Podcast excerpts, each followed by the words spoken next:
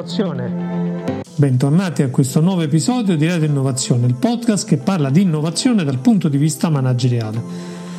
Spero che state tutti abbastanza bene, che questa settimana è andata abbastanza bene per voi, nelle vostre attività lavorative e anche non lavorative, per chi magari diciamo impegnato in altro. Ormai siamo alla fine di settembre, già molte attività stanno faticosamente riprendendo oppure già sono riprese in maniera abbastanza sostenuta e volevo aprire un po' un tema, ero interessato ad aprire un tema eh, che un po' è anche una mia passione, diciamo, che è il tema dell'organizzazione dell'IT in particolare, cioè come organizzare i nostri sistemi informativi per rispondere meglio a quelle che sono le esigenze dei nostri, tra virgolette, clienti interni ed esterni che siano, perché possono essere anche esterni. Ecco, non vorrei farvi una grande, diciamo, disquisizione perché potremmo stare a parlare veramente per molto tempo. Il tema è uno dei temi più complessi e negli anni, eh, nel corso degli ultimi decenni, ha visto tante scuole diverse, tanti approcci diversi, insomma eh, dipende molto ed è legata all'organizzazione dell'IT, alla dimensione dell'azienda anzitutto, se è una multinazionale, se è una media azienda, se è una grande azienda, alla localizzazione, come è distribuita l'azienda all'interno del territorio, perché se conta avere 2000 persone tutte nello stesso palazzo che si occupano di IT, un conto avere 2000 persone sparse per il mondo, per 2000 città, eh, diventa un po' più complesso, insomma. Eh, per cui diciamo questo è un po' il tema che eh, vorrei un po' affrontare con voi, quello dell'organizzazione dell'IT. Ma vorrei affrontarlo toccando alcuni aspetti un po' specifici, diciamo così, anzi due aspetti fondamentali, o meglio un aspetto fondamentale, eh, che poi si porta dietro un po' tutto un mondo di questioni riguardanti l'organizzazione nell'ambito dell'ET. È l'aspetto dell'organizzazione a silos oppure dell'organizzazione a matrice fondamentalmente. Eh, è un tema molto, se ne è parlato tantissimo, eh, ormai penso dagli anni fine anni 80, primi anni 90, c'è il tema di organizzazione a matrice e organizzazione a silos eh, ho sentito, ho fatto decine di riunioni, parlando, decine mi sembra poco, migliaia di riunioni parlando di questo tema. Eh, ho sentito migliaia di riunioni in cui mi hanno parlato di questo tema, ma sta nei fatti che poi concretamente eh, è ancora molto presente, diciamo, quella che dovrebbe essere un modello passato e che in realtà sta ancora lì, molto vivo magari con una luce un po' diversa, ma sta ancora lì, è molto vivo, che è il modello a silos. Allora, eh, anche a fronte di ehm, un po' dei colloqui che nelle scorse settimane, negli scorsi mesi ho avuto modo di fare con ex colleghi, insomma, persone che conosco, tante, che lavorano in tante aziende, ambienti diversi, e ho pensato che potesse essere utile provare a fare una riflessione molto eh, ovviamente leggera come può essere quella in un podcast su questo tema dell'organizzazione a silos oppure dell'organizzazione a matrice. Cercando di vedere in qualche modo così schematicamente quali possono essere i pro e i contro e quali possono essere i punti critici per applicare l'una e l'altra perché ci sono degli elementi critici che ci consentono di applicare l'una e l'altra e, e di capire quando è meglio l'una e quando meglio l'altra insomma. Innanzitutto l'organizzazione a silos è un'organizzazione in cui esistono delle linee verticali gerarchiche molto forti che non si parlano con gli altri o meglio si parlano attraverso delle interfacce ben definite queste interfacce ben definite hanno il compito di interagire tra di loro il meno possibile. Fondamentalmente, quando entra un qualcosa eh, da fare in uno di questi silos, il silos fa tutto dall'inizio alla fine e non è interessato a parlare con gli altri, non ha alcun bisogno di parlare con gli altri. il silos è governato da un capo, cioè un responsabile, il quale ha la delega totale su quello che accade lì dentro. È un po' una sorta di moderno chiave in mano, diciamo, no? Io ho una ditta che mi fa eh, l'esempio classico della ristrutturazione di casa, gli do un chiave in mano, firmo un contratto con il responsabile e a quel punto mi aspetto che il lavoro sia fatto. Mi dice due mesi, mi dice tre mesi, alla fine il lavoro ce l'ho fatto. Ora, questa cosa è notorio che non funziona benissimo, nel senso che tendenzialmente non è detto che si ottengono i risultati sperati eh, per mille motivi. Può accadere, diciamo, nel senso che l'organizzazione a silos ha anche una sua efficienza in qualche modo, no?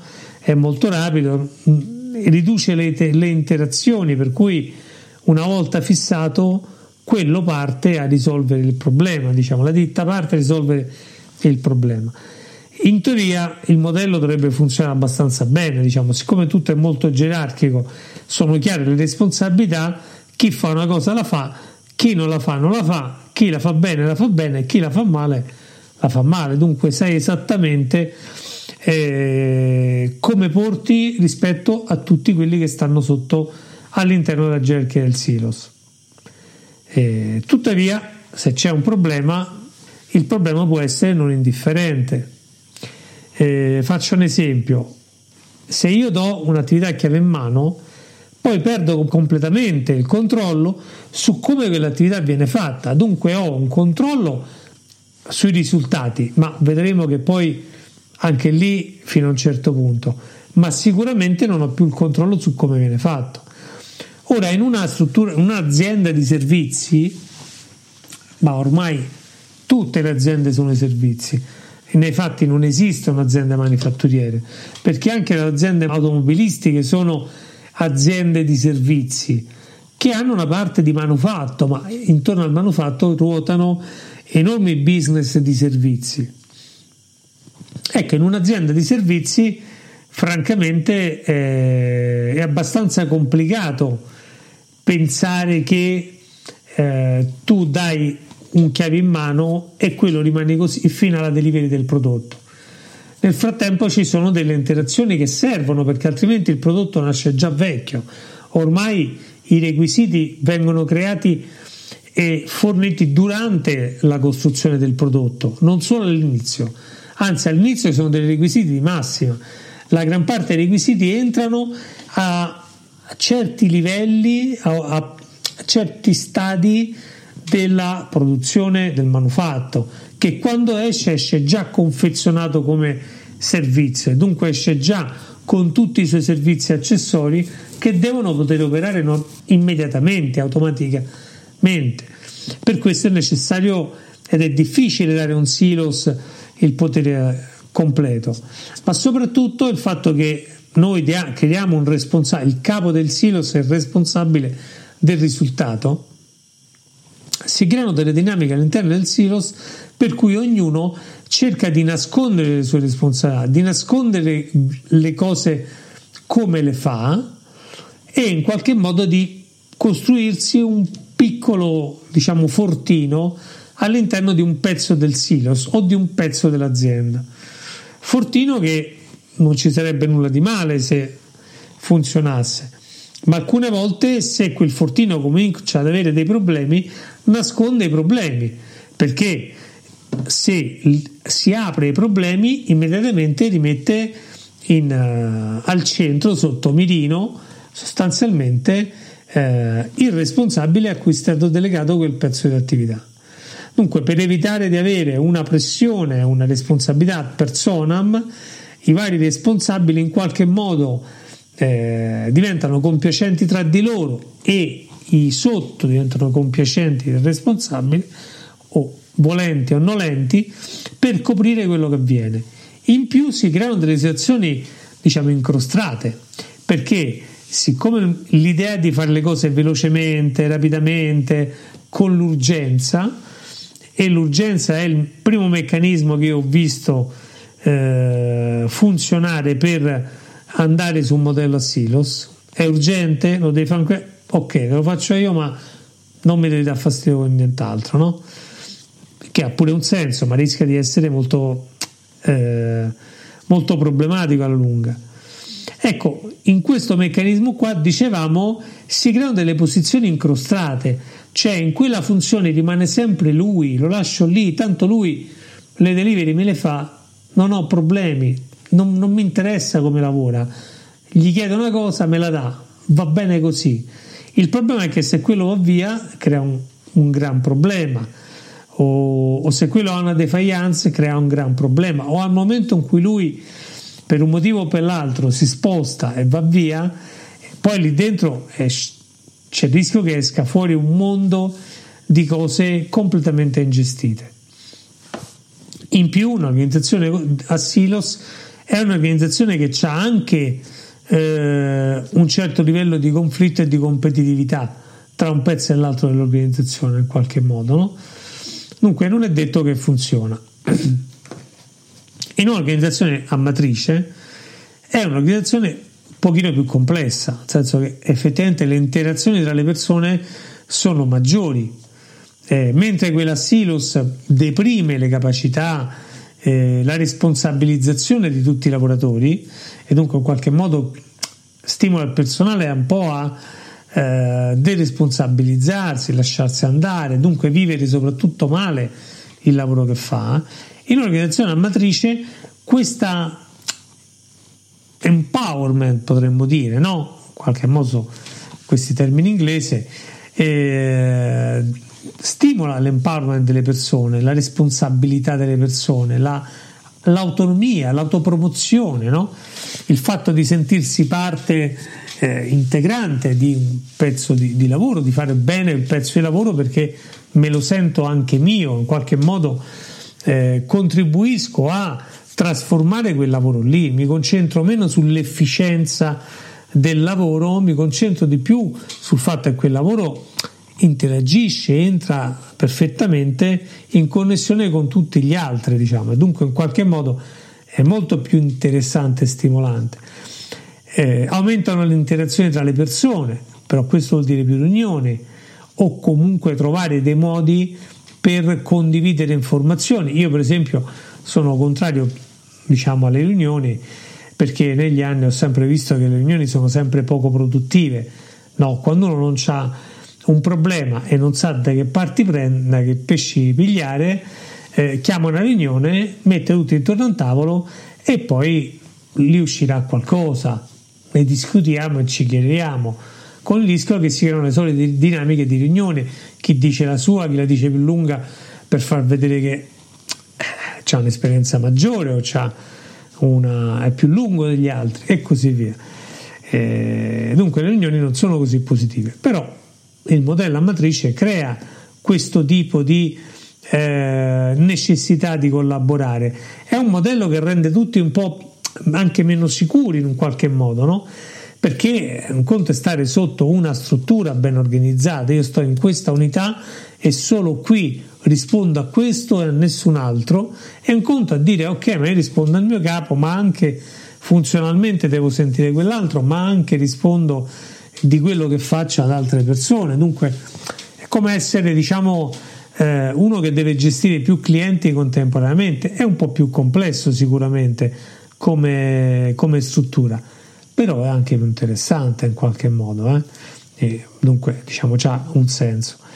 Eh, ecco, il silos in qualche modo è il classico modello con cui io divido, che ne so, eh, allora, esistono delle situazioni in cui il silos ha anche in parte senso, diciamo, ci sono delle, eh, dei modelli organizzativi o delle organizzazioni che ha senso avere almeno una parte a silos, quell'unità di prodotto è molto mirata, focalizzata, ok, faccio un silos e va bene così, un domani poi il prodotto sparisce, l'unità sparisce, eh, va benissimo il silos.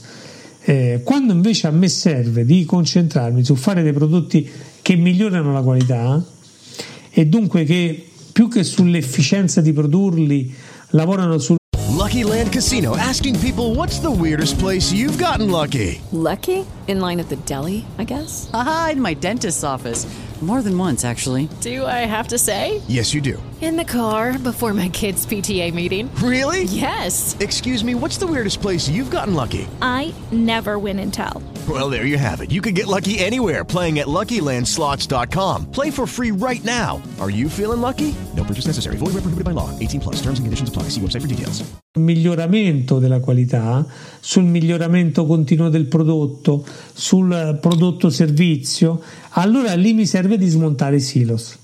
Allora lì mi serve che eh, posso intercambiare i ruoli e dunque fare in modo che persone diverse possano vedere e interpretare lo stesso ruolo, metterci del loro in quel ruolo, interscambiarsi le esperienze, eh, confrontarsi tra di loro e diventa un modello che da una parte è più inefficace apparentemente nel rispetto dei tempi o di altre cose, ma nei fatti è più efficace.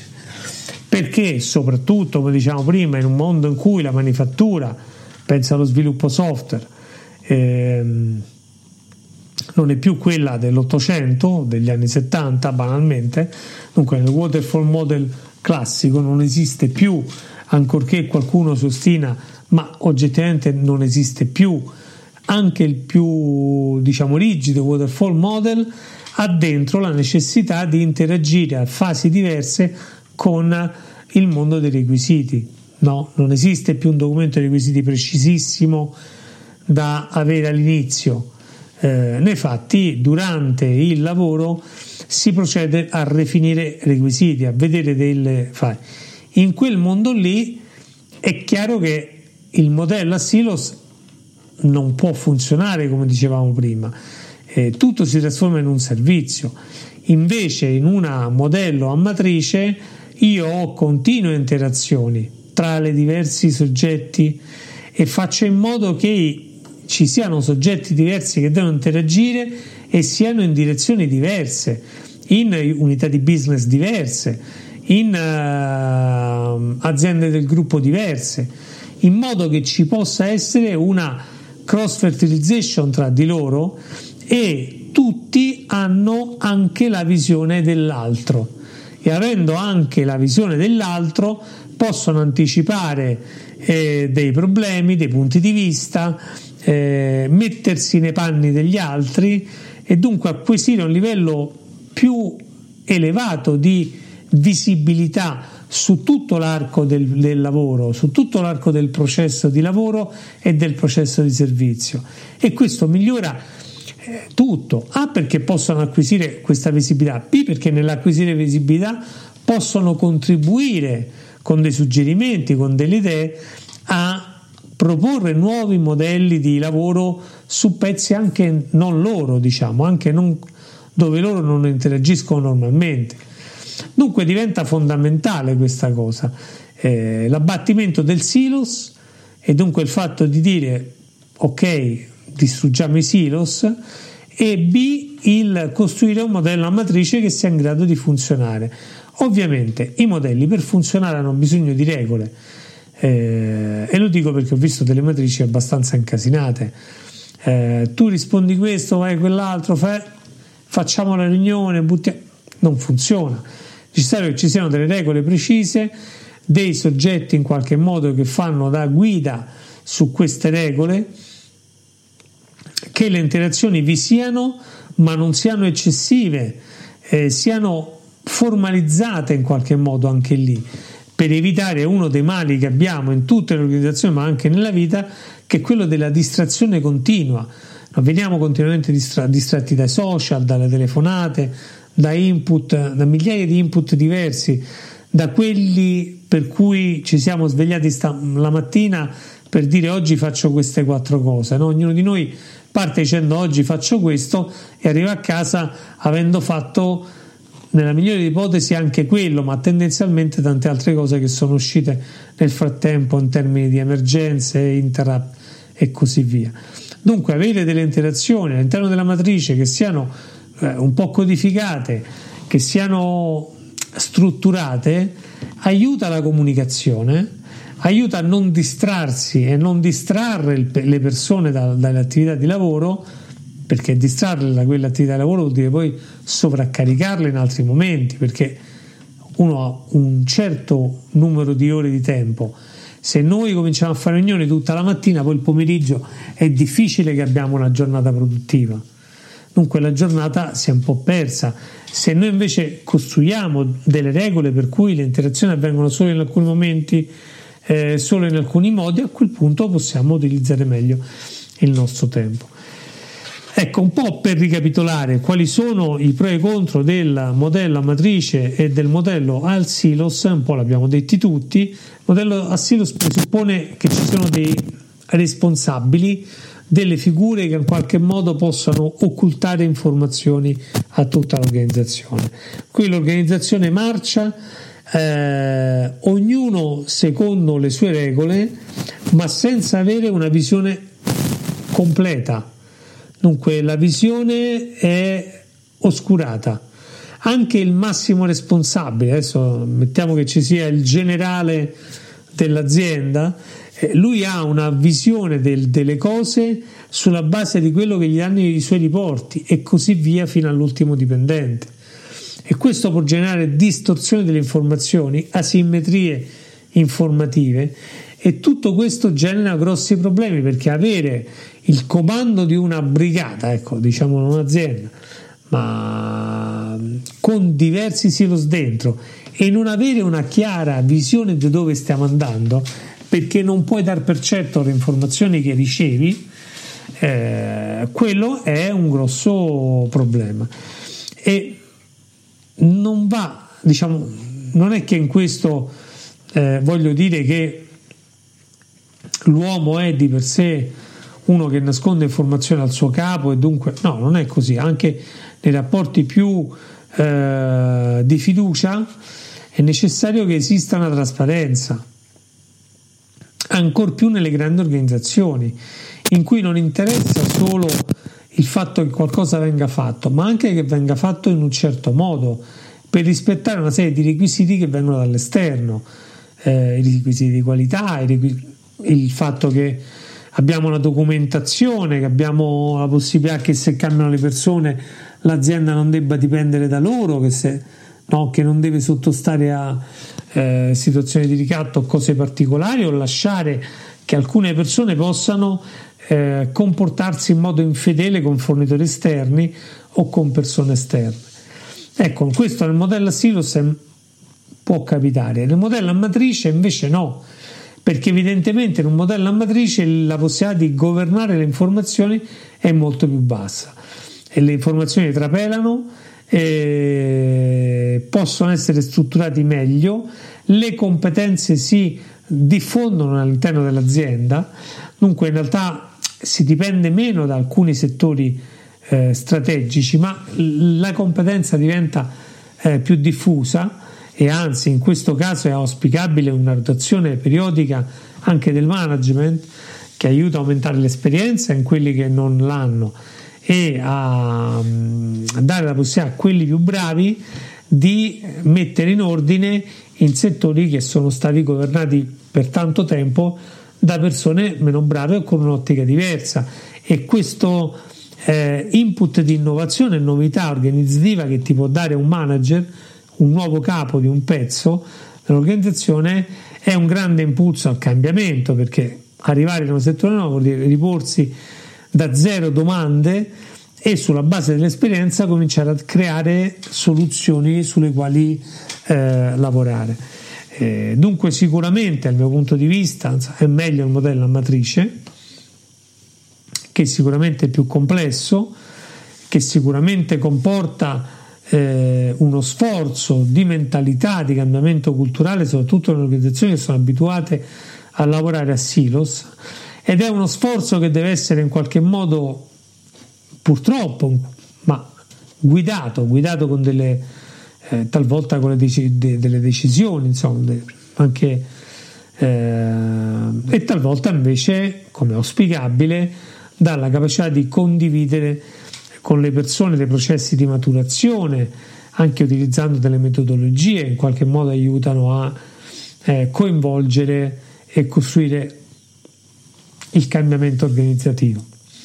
Ecco, io direi che per oggi mi fermo qui, abbiamo fatto eh, una focalizzazione su un aspetto in particolare del tema dell'organizzazione dei sistemi informativi, ma già in qualche altro podcast abbiamo parlato di ITIL in maniera abbastanza articolata e se volete anche di modelli a servizi e di problemi organizzativi. Per cui mettendo insieme queste cose un po' uno può avere un quadro eh, un po' più completo di quello che potrebbe essere un approccio ai propri sistemi informativi che diventa fondamentale in un'epoca nelle quali i sistemi informativi diventano sempre più strategici per l'azienda, sempre più determinanti per l'azienda e ormai i sistemi informativi sono una, mm, una turbina che aiuta l'azienda a cambiare processi, mentalità, digitalizzare, costruire. Cioè, questo fanno i sistemi informativi, non sono più tecnici, sono dei, dei digitalizzatori di, di, tutta la cultura organizzativa. Ecco, per essere digitalizzatori eh, è necessario che per primi sia in grado di cambiare l'approccio al lavoro, cambiare la cultura, cambiare i modelli organizzativi, fare leva sulla capacità e sulla volontà delle persone e mettere le persone al centro, mettere le persone al centro.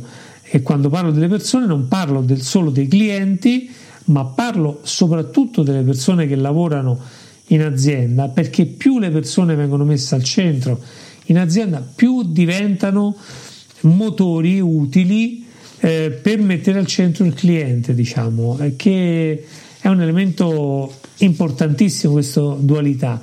Ormai si è capito che, diciamo, gestendo meglio le persone, le risorse umane interne, si gestisce meglio l'interazione con il mercato, meglio l'interazione con l'esterno dell'azienda. Dunque questa cosa secondo me va messa eh, sul tavolo. Ecco, detto questa ultima chiosa, vorrei salutarvi, ringraziarvi di essere stati qui ad ascoltare queste quattro chiacchiere che facciamo settimanalmente in Radio Innovazione e spero che passiate un'ottima settimana. Eh, ormai siamo in autunno pieno e vi auguro di avere una settimana produttiva, buona settimana produttiva a tutti e ci risentiamo qui settimana prossima sempre su Radio Innovazione, il podcast che parla di innovazione dal punto di vista manageriale. A risentirci.